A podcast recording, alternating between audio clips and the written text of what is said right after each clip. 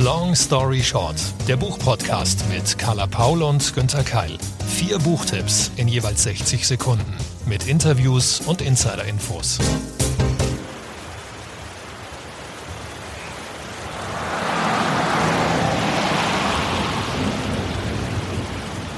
Ach, Günther. Ja, Carla. Hm. Ich weiß auch nicht. Alles wird langsam dunkel und nass und man fühlt sich die ganze Zeit so ein bisschen siffig. Ja, also ich bin auch kein Herbstfan, aber es gibt ja Literatur, es gibt Bücher. Und ich glaube, du reist genauso gern wie ich raus aus diesem Herbst. Genau, lassen wir uns mal ein bisschen entführen mit den Büchern, die wir heute vorstellen. Was hast du mir mitgebracht? Etwas ganz Tolles, Exotisches und man merkt, glaube ich, gleich bei den Zeilen, die ich dir jetzt als Zitat vorlesen werde, dass es eher nicht ein deutscher oder europäischer Roman ist. Im 17. Jahrhundert hätte niemand, wie wir heute, gesagt, etwas sei nur eine Geschichte. Damals wussten die Menschen, dass Geschichten Dimensionen jenseits des Normalen, ja sogar jenseits des Menschlichen erschließen können. Sie wussten, dass man nur durch Geschichten zu den innersten Geheimnissen unseres Daseins vordringen kann. Dorthin, wo nichts, was wirklich wichtig ist, bewiesen werden kann. Liebe zum Beispiel, Treue oder die Fähigkeit, den Blick eines Fremden oder eines Tieres zu spüren, sodass wir uns zu ihm umdrehen. Nur durch Geschichten können unsichtbare, sprachlose oder stumme Wesen zu uns sprechen. Sie machen es möglich, dass die Vergangenheit mit uns Verbindung aufnimmt. Ist, ist das Rafik Shami? Könnte man wirklich meinen. Und ich habe mir nämlich bei diesen Zeilen gedacht, ja, das ist so ein bisschen wie Rafik Shami schreibt. Es ist aber Amitav Ghosh, ein ähm, indisch-bengalischer Schriftsteller.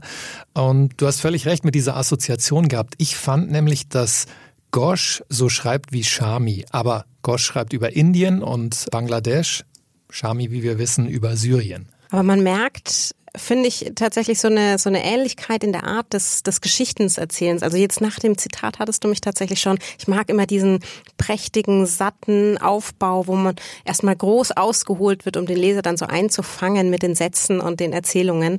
Mhm. Und da ging mir das bei dem Zitat gerade auch schon so. Freut mich, wenn das dir gleich so ging. Ich glaube, du reist dann später auch noch, oder? Genau, nach Südafrika. Okay, da bin ich auch schon gespannt. Jetzt aber erstmal Long Story Short, Die Inseln, Amitav Ghosh aus dem Blessing Verlag, übersetzt von Barbara Heller und Rudolf Hermstein. Auf dem stylischen dunklen Cover dieses Romans ist eine Kobra zu sehen. Der Grund, die weit verzweigte magische und doch realistische Geschichte dreht sich unter anderem um eine Schlangengöttin. Die Handlung spielt in New York, Kalkutta, Venedig und Los Angeles und Amitav Ghosh spannt den ganz großen Bogen von Indien und den USA nach Europa. Er erzählt von bengalischen Sagen und Sümpfen, von indischer Kultur und weltweiter Natur, von Klimawandel und Migration. Im Mittelpunkt stehen aber selbstverständlich Menschen. Dean, die Hauptfigur, ist ein Antiquar aus Brooklyn, ein Experte für bengalische Volkskunst und Literatur. Bei einem Besuch in seiner alten Heimat Kalkutta stößt er durch Freunde auf die Legende einer Schlangengöttin und gerät dadurch in ein Abenteuer. An Deans Seite sind Aktivistinnen und zwei starke Frauenfiguren, eine Feldbiologin und eine Kulturwissenschaftlerin. Mit einem sanften Ton zieht uns Amitav Ghosh in die Welt der Sagen und Götter, er ist irgendwie spirituell und doch ganz realistisch und gesellschaftspolitisch. Eine ganz wilde, exotische Mischung tatsächlich. Ja, das ist wirklich wild und du hast wahrscheinlich dir auch jetzt gedacht, wie, wie geht das zusammen? Wie genau, ja, welches Genre, das ist ja mal so die Buchhändlerfrage, ne? Mhm. In welche Ecke, in welches Regal stellt man das? In welches Regal würdest du stellen? In meins, also kann ich so gar nicht beantworten. Da sind viele Schubladen, die man aufziehen könnte, aber nicht muss, weil es ist auch, auch das ist eine Reise, dieses ja. Buch. Ja. Und nicht nur, weil es eben geografisch durch verschiedene Regionen geht, sondern weil es verschiedene Genres betrifft. Also das ist so ein bisschen Nee, ich, ich würde es gar nicht festlegen. Man muss, man muss das erleben. Ich finde das ja gerade gut. Ich habe auch in der letzten Zeit ein paar Bücher gelesen, die mich glücklicherweise auch wieder überraschen konnten, so richtig. Die nicht in meine Schubladen, nicht in die Schubladen der Literaturbranche passten und sicherlich deswegen auch nicht, nicht sehr gefällig sind. Aber dafür für mich als Leserin wahnsinnig viel Neues boten und dieser Roman klingt auch danach. Genau, und ich würde sogar sagen, ergänzend, dass er durchaus gefällig ist. Also du wirst da nicht Schwierigkeiten haben. Er hat keine abgehobene Sprache, er formuliert sehr, sehr lesernah. Und das hat mir auch gefallen, dass es zwar um große Themen geht, aber er nicht irgendwie da was ganz Großes, Absonderliches aufziehen muss, literarisch gesehen. Der Name des Autors sagt mir was. Genau, er hatte einen großen Bestseller, Der Glaspalast. Das war jetzt schon fast 20 Jahre her, dieser Roman. Und interessant ist vielleicht auch noch, kannst dich vielleicht auch daran erinnern, dass er selbst auch zwischen den Welten pendelt. Also er ist sowohl in den USA als auch in seiner alten Heimat Bangladesch und Indien aktiv. Er hat an Universitäten unterrichtet. Eigentlich ist er ein Historiker und Sozialanthropologe. Und natürlich fließt das alles in diese Romane mit ein. Sehr spannende Mischung. Mich hast du schon begeistert, die Zuhörer und Zuhörerinnen hoffentlich auch. Von Indien nach Südafrika zu Kopano Matelwa, du musst verrückt sein, wenn du trotzdem glücklich bist. Mein Zitat. Leben ist das gefährlichste überhaupt. Es kann einem jederzeit alles passieren. Tot sein ist sicherer. Oh, das war's schon. Ja, eine kurze prägnante Stelle aus einem Buch, das mit sehr kurzen Sätzen, mit sehr klaren Sätzen arbeitet und das passt für mich am besten für den kompletten Roman. Mhm, also da will ich jetzt mehr wissen. Kopane Mattel war, du musst verrückt sein, wenn du trotzdem glücklich bist, erschienen im BTB Verlag, Übersetzung Tanja Handels. Masiraba ist eine junge Assistenzärztin in Johannesburg. In Tagebucheinträgen erzählt sie uns aus ihrem Leben. Ihr Glauben an Gott brachte ihr bei, möglichst dankbar zu sein, das Beste zu geben und dann noch etwas mehr, anderen zu helfen. Sie ist überfordert mit dem Sterben und dem Schmerz, mit dem sie täglich in der Klinik konfrontiert wird. Sie ist überfordert mit ihren eigenen Wünschen, mit den politischen Unruhen im Land und mit den Folgen, die täglich auf ihrem Tisch liegen.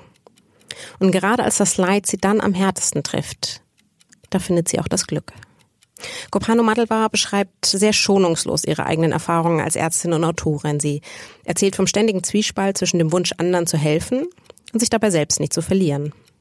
Diese Gedanken, die schmerzhaften Fragen ohne Antwort, die uns so oft quälen, der Konflikt des Alltags werden offengelegt und geben uns hier das Gefühl, damit nicht allein zu sein.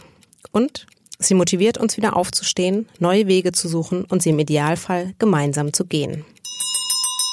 Das scheint ja ein richtiger Gegensatz zu sein, Titel und Inhalt, oder? Kannst du den Titel nochmal nennen? Den habe ich jetzt gar nicht mit deinem Inhalt zusammengebracht. Der gefällt mir außerordentlich gut. Du musst verrückt sein, wenn du trotzdem glücklich bist. Mhm. Also in welche Richtung geht's denn jetzt? Das, was du gerade uns präsentiert hast, war ja eher ernsthaft und tiefschürfend. Und der Titel klingt ja zumindest nach beiden, nach einer Komödie vielleicht sogar. Ja, dachte ich auch erst. Ich wusste nicht so richtig, worauf ich mich einlasse. Das war hier aber großes Glück, weil ich dann sehr überrascht war. Die südafrikanische Autorin, die also auch über ihr eigenes Leben als Ärztin schreibt, findet sehr, sehr klare Worte, um uns auch nur ansatzweise mit dem Leid des Lebens zu konfrontieren. Ich, ich weiß nicht, wie viel Zeit du schon in, in Krankenhäusern oder in Pflegeheimen oder in Kliniken zubringen musstest. Im Idealfall kommt man wieder raus oder auch die Liebsten kommen wieder raus und man schlägt danach tausend Kreuze und denkt sich, oh Gott, nochmal davon gekommen. Mhm.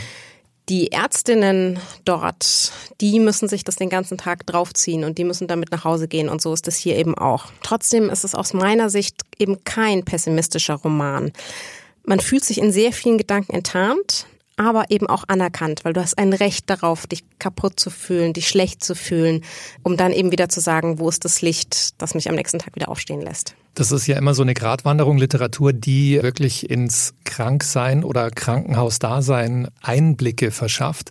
Würdest du sagen, das ist trotzdem wichtig, also müssen wir uns damit konfrontieren? Du hast auch schon erwähnt, klar, jeder von uns hat mal so eine Erfahrung und dann will man schnell wieder weg. Ja, also hier geht's nicht nur tatsächlich um diesen Alltag im Krankenhaus, sondern vor allen Dingen in Südafrika. Also wir werden auch sehr stark mit feministischen Problemen konfrontiert, sehr stark mit Fremdenfeindlichkeit ähm, konfrontiert.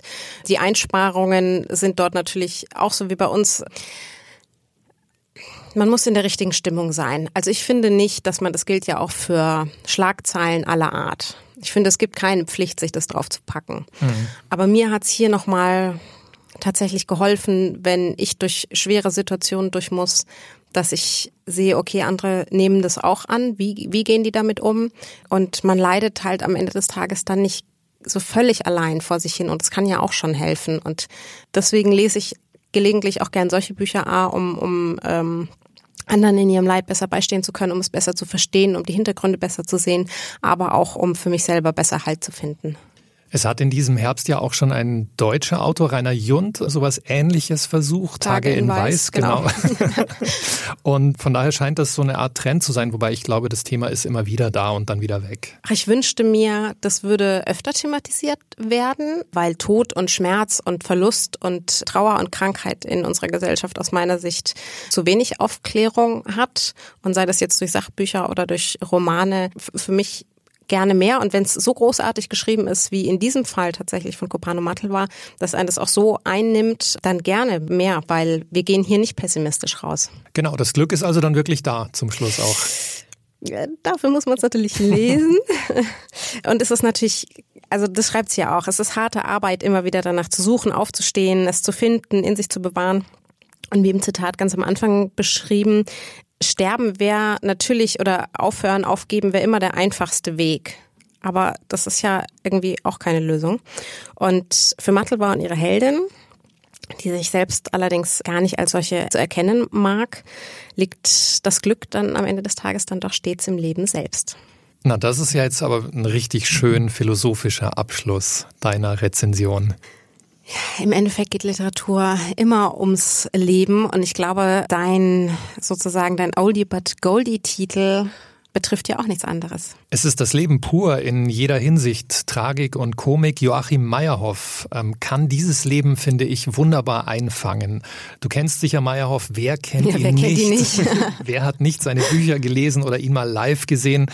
Er ist ein absoluter Star seit ähm, jetzt fast schon sieben, acht Jahren in den Bestsellerlisten Dauergast. Was ich ganz toll finde, es gibt ein Hörbuch von Joachim Meyerhoff, in dem er live zu hören ist. Zwölf Stunden lang liest er selbst seinen Buchtitel Ach, diese Lücke, diese entsetzliche Lücke. Das ist der dritte von vier Teilen, bei Random House Audio erschienen, eine Live-Aufnahme und das muss man wirklich gehört haben. Meyerhoff selbst ist ja immer live. Er war in Wien am Burgtheater, er ist jetzt wieder in Berlin und er hatte auch seine Hamburger Zeit. Genau, aber äh, alle schwärmen davon. Also er muss auch ein, ein herausragender Schauspieler einfach sein, der die Inhalte wirklich grandios darzustellen vermag. Das heißt, selbst wenn er das Telefonbuch vortragen würde, wäre das wohl schon sehenswert. Ja. Wie wie kommen wir denn überhaupt zu Teil 3? Also müssen wir die beiden vorherigen Bände dafür kennen oder nicht? Nö, gar nicht. Also ich habe auch befürchtet, dass man da nicht einsteigen kann und ich bin auch einer derjenigen, die beim Meyerhoff Hype erst nicht mitgemacht haben und jetzt einfach mal gedacht haben, okay, probiere ich das mit diesem ähm, Hörbuch und steige bei Teil 3 ein. Das funktioniert wunderbar. 60 Sekunden, Long Story Short für Joachim Meyerhoff. Ach, diese Lücke, diese entsetzliche Lücke. Was für ein wunderbares Buch und was für ein wunderbares Hörbuch. Im dritten Teil erzählt Meyerhoff davon, wie er die Aufnahmeprüfung an der Schauspielschule in München besteht, dort seine Ausbildung macht und währenddessen für drei Jahre zu seinen Großeltern zieht. Die beiden leben in einer Villa in Nymphenburg. Sie war Schauspielerin und überzeugt als schillernde Diva. Er ist emeritierter Philosophieprofessor und hört schlecht. Großmutter und Großvater haben einen von Ritualen und Alkohol genau durchgetakteten Tagesablauf. Morgens gibt es Champagner, mittags Wein, abends Whisky und Cointreau. Und Meyerhoff selbst, er muss absurde Unterrichtsstunden in der Schauspielschule über sich ergehen lassen und fragt sich, ob er nicht doch alles hinschmeißen soll. Für mich eine grandiose, wahre Geschichte mit komischen Dialogen, tragischen Wendungen und skurrilen Momenten. Durchgehend, liebevoll und wohlformuliert präsentiert. Leichtigkeit und Tiefgang, beides perfekt vereint. Dann sind wir doch mal froh, dass Meyerhoff diese Schauspielschule durchgestanden hat. Offensichtlich ja. hat es ja dann doch viel gebracht. Ist es eines von den Hörbüchern, die man so im Hintergrund hört? Oder ist es eines von denen, wo man sich irgendwann hinsetzt und lauscht und sich denkt, ach, gehe ich doch einfach nochmal zwei Stunden später ins Bett. Genau ich möchte so. wissen, wie es weitergeht. Ja, so ist es. Ich dachte erst, das sei etwas, bei dem ich irgendwelche Sachen erledigen kann zu Hause. Mhm. Dann habe ich gemerkt, nee, ich möchte zuhören, ich möchte mir seine Formulierungen auf der Zunge zergehen lassen. Vor allem, ich möchte lachen, lachen, lachen und schmunzeln. Ja, also es ist sehr humorvoll und ich finde, er macht das ganz, ganz wunderbar. Um es besser zu verstehen, hören wir doch einfach mal rein. Wir hören rein und wir hören Joachim Meyerhoff, wie er beschreibt, wie sein Opa auf dem Balkon der Villa Gymnastik macht. Er trat mit schlohweißen, von der Nacht aufgestellten Haaren auf den Balkon hinaus. Im Sommer hin und wieder sogar in Unterhose. Er sah aus wie ein vom Heiligen Geist erleuchteter Eremit. Er war überraschend behaart. Nach ein paar tiefen Atemzügen begann er seine Turnvater Jan Gedächtnischoreografie. Durch sein hohes Alter waren diese Übungen nur noch Andeutungen der sicherlich einst mit Schwung und Elan getonten Bewegungen. Auf seinen altersdürren Streichholzbeinen machte er ein paar Mini-Kniebeugen, ging dabei aber nur Zentimeter in die Knie. Und dann legte er sich die Hände in die Hüften und ließ sie sachte kreisen. Wie ein leicht schwuler Gelehrter sah er dabei aus. Ein klappriges Männchen auf dem Balkon mit Morgensonne im Haar. Er streckte die weißen Arme in die Höhe, machte eine Windmühle und drehte den markanten Kopf hin und her. Manche Übungen waren kaum wahrzunehmen und minutenlang stand er dann einfach nur da und turnte innerlich. Dann kam der sichtbare Höhepunkt. Er griff sich mit den beiden Händen unter eine Kniekehle und zog sich das Bein vor die Brust. Er hielt es einen Moment fest, ließ es wieder los, streckte es und legte das Bein seitlich auf dem Balkongitter ab. An seinem schmalen Brustkorb traten die Rippen hervor. Sehr langsam ließ er den Kopf in den Nacken sinken, hob die Hände hoch in die Luft, bewegte dazu leicht die Finger. Mit Blick gen Himmel öffnete er den Mund und schien auf eine göttliche Gabe zu warten. Nach der Anstrengung des Aufstehens, dem ausgiebigen Gurgeln, einer geheimnisvollen Gurgellösung und der täglichen Gymnastik duschten beide jeden Morgen in ihren separaten Badezimmern. In den Bädern meiner Großeltern waren überall Haltegriffe in die Wände gedübelt. Ich habe diese sich ständig verändernden Haltegriffpositionen immer gerne betrachtet, da sie Auskunft gaben über die unterschiedlichen und fortschreitenden Gebrechen meiner Großeltern. Und einmal, da sah ich durch Zufall meinen Großvater morgens im Bad, nackt, wie ein uralter grauhaariger Gibbon, hangelte er sich von Haltegriff zu Haltegriff. Hatten sie den Frühstückstisch erreicht, waren sie bereits völlig erschöpft, sahen aber blendend aus. Immer eine Mischung aus gut gebräunt und rosig. Meine Großmutter trug am Morgen meist rosa Hosenanzüge. Sie liebte rosa. Das Zimmer, in dem ich schlief, hieß das rosa Zimmer. Schon als Kinder wurden wir immer nur dort einquartiert. Es war das Zimmer meiner Großmutter. Hier zog sie sich zurück oder verbrachte halbe Nächte, wenn mein Großvater zu sehr schnarchte oder ihre innere Unruhe sich selbst durch starke Schlafmittel nicht besiegen ließ. Es war ihr rosa Refugium. Die Wände waren rosa, Rosenquarz-Weintrauben und anderes Rosenquarz-Obst lagen in einer hauchdünnen Rosenquarzschale. Die Lampenschirme in zartrosa, das Bett war stets rosa bezogen und durch die Stoffjalousie, die rosa Stoffjalousie, fiel mattrosa Licht auf den altrosafarbenen Teppichboden. Mein Großvater trug schon beim Frühstück helle Anzüge mit Weste und nach dem Haarewaschen montags und freitags ein Haarnetz. Die Haushälterin hatte morgens bereits völlig geräuschlos den Tisch gedeckt. Immer, wenn ich aufwachte, war sie schon lange da. Doch bevor sie zu frühstücken anfingen, gab es für beide um Punkt neun ein Glas Champagner. Dadurch ging es ihnen immer gleich viel besser. Nach dem Frühstück gab es für die Unmengen Tabletten, die sie jeden Morgen aus ihren kleinen Schmuckdosen herausfummelten, noch ein Glas Champagner. Jeder von ihnen schluckte bestimmt 15 Tabletten, eine ganze Handvoll bunter Pillen. Mein Großvater nahm eine Pille nach der anderen und nach jeder einen winzigen Schluck. Meine Großmutter warf sie sich alle auf einmal in den Mund, trank das ganze Glas auf einen Zug aus wobei der gewölbte Champagnerkelchrand ihre Zähne furchteinflößend vergrößerte und sagte danach gerne, du, die wissen schon, wohin sie sollen. Das war Joachim Meyerhoff, Autor und Sprecher. Ach, diese Lücke, diese entsetzliche Lücke. Und nachdem wir zuerst so weit gereist sind, bleiben wir jetzt in Deutschland, oder? Mit deinem nächsten Tipp. Genau, und ich habe noch ein Sachbuch mitgebracht, das mir sehr am Herzen liegt. Das ist eigentlich ein Quatschsatz. Ne? Mir liegen alle Bücher am Herzen, die ich so mitbringe, aber gerade so gesellschaftspolitisch, na, ich stelle es dir einfach mal vor. Mhm. Günther, was bedeutet für dich Würde? Was ganz Wichtiges, was Elementares, ein Menschenrecht. Also denkt man, ne? Aber wie Wie setzen wir das tatsächlich im Alltag um? Mit dieser Frage bzw. diesem Thema beschäftigt sich Gerald Hüther in seinem neuen Sachbuch. Er ist Neurobiologe und sowas wie unserer, ich sage jetzt mal, also ein professioneller Gutmensch. Das ist für mich ja ein Lob tatsächlich. Ja, finde ich ähm, auch. Er beschäftigt sich sowohl philosophisch als auch wissenschaftlich täglich damit, wie wir unsere Welt besser machen können, wie es uns in ihr besser geht, wie wir besser zusammenleben. Und darüber hält er nicht nur Vorträge und lehrt, er schreibt auch Artikel und Bücher. Er lese ich alles gern und ich nehme mir immer viel draus mit. Das ist dann sowas, wo man auch immer sich denkt, die Welt könnte so schön und so einfach sein. Und da gibt's ja ein paar von diesen Denkern. Ihn mag ich besonders gern, weil es eben mit der Wissenschaft sehr, sehr gut vereint. Eines von den Büchern, das er geschrieben hat, Würde, ist 2018 als gebundene Ausgabe erschienen und in diesem Jahr als Taschenbuch erschienen im Knaus Verlag. Das hast du jetzt super geteased. Bitte erzähl mir noch mehr drüber. 60 Sekunden Gerald Hüther mit Würde. Die Würde des Menschen ist unantastbar. So gebietet es uns das Grundgesetz. Aber was heißt das eigentlich, Würde? Und wie definieren wir sie für uns? Diese Frage könnte privater Natur sein. Gerald Hüther öffnet sie für den gesellschaftlichen Umgang miteinander.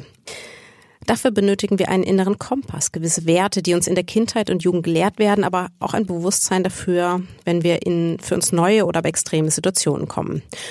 Hüter sieht unsere Welt in einer Veränderung, in der diese Werte auf die Probe gestellt werden, da frühere Hierarchien und geschlossene Systeme nicht mehr länger funktionieren. Er bleibt, aber stets optimistisch und lebensnah. Hüter schreibt sowohl informativ als auch spannend. Wir tauchen mit ihm tief in unser Gehirn ein, in unser Denken, in unser Herz und er vermittelt uns die dazugehörigen Verbindungen.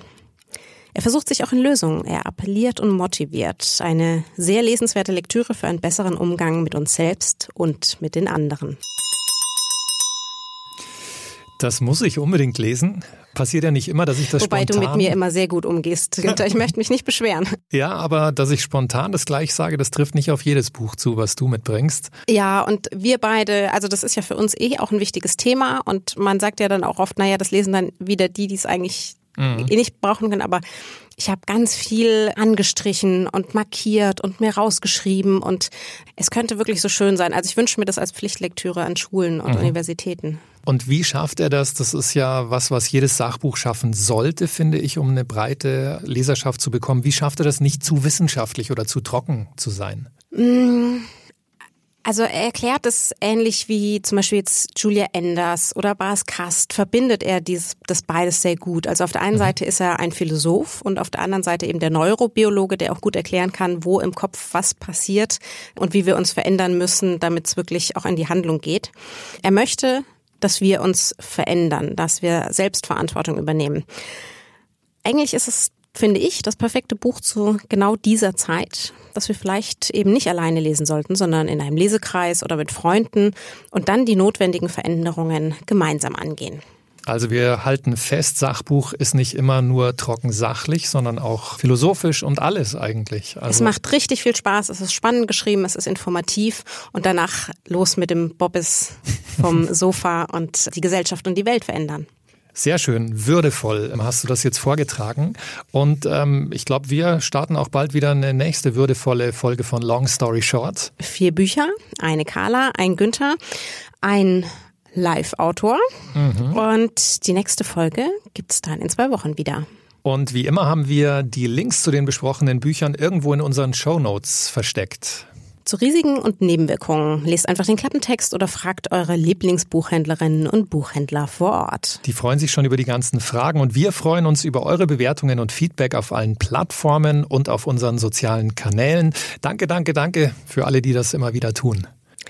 Long Story Short ist eine Kooperation zwischen Carla Paul, Günter Keil und der Verlagsgruppe Random House. Tschüss. Sorry, ich dachte, du sagst gleich noch was. Was soll ich denn noch sagen?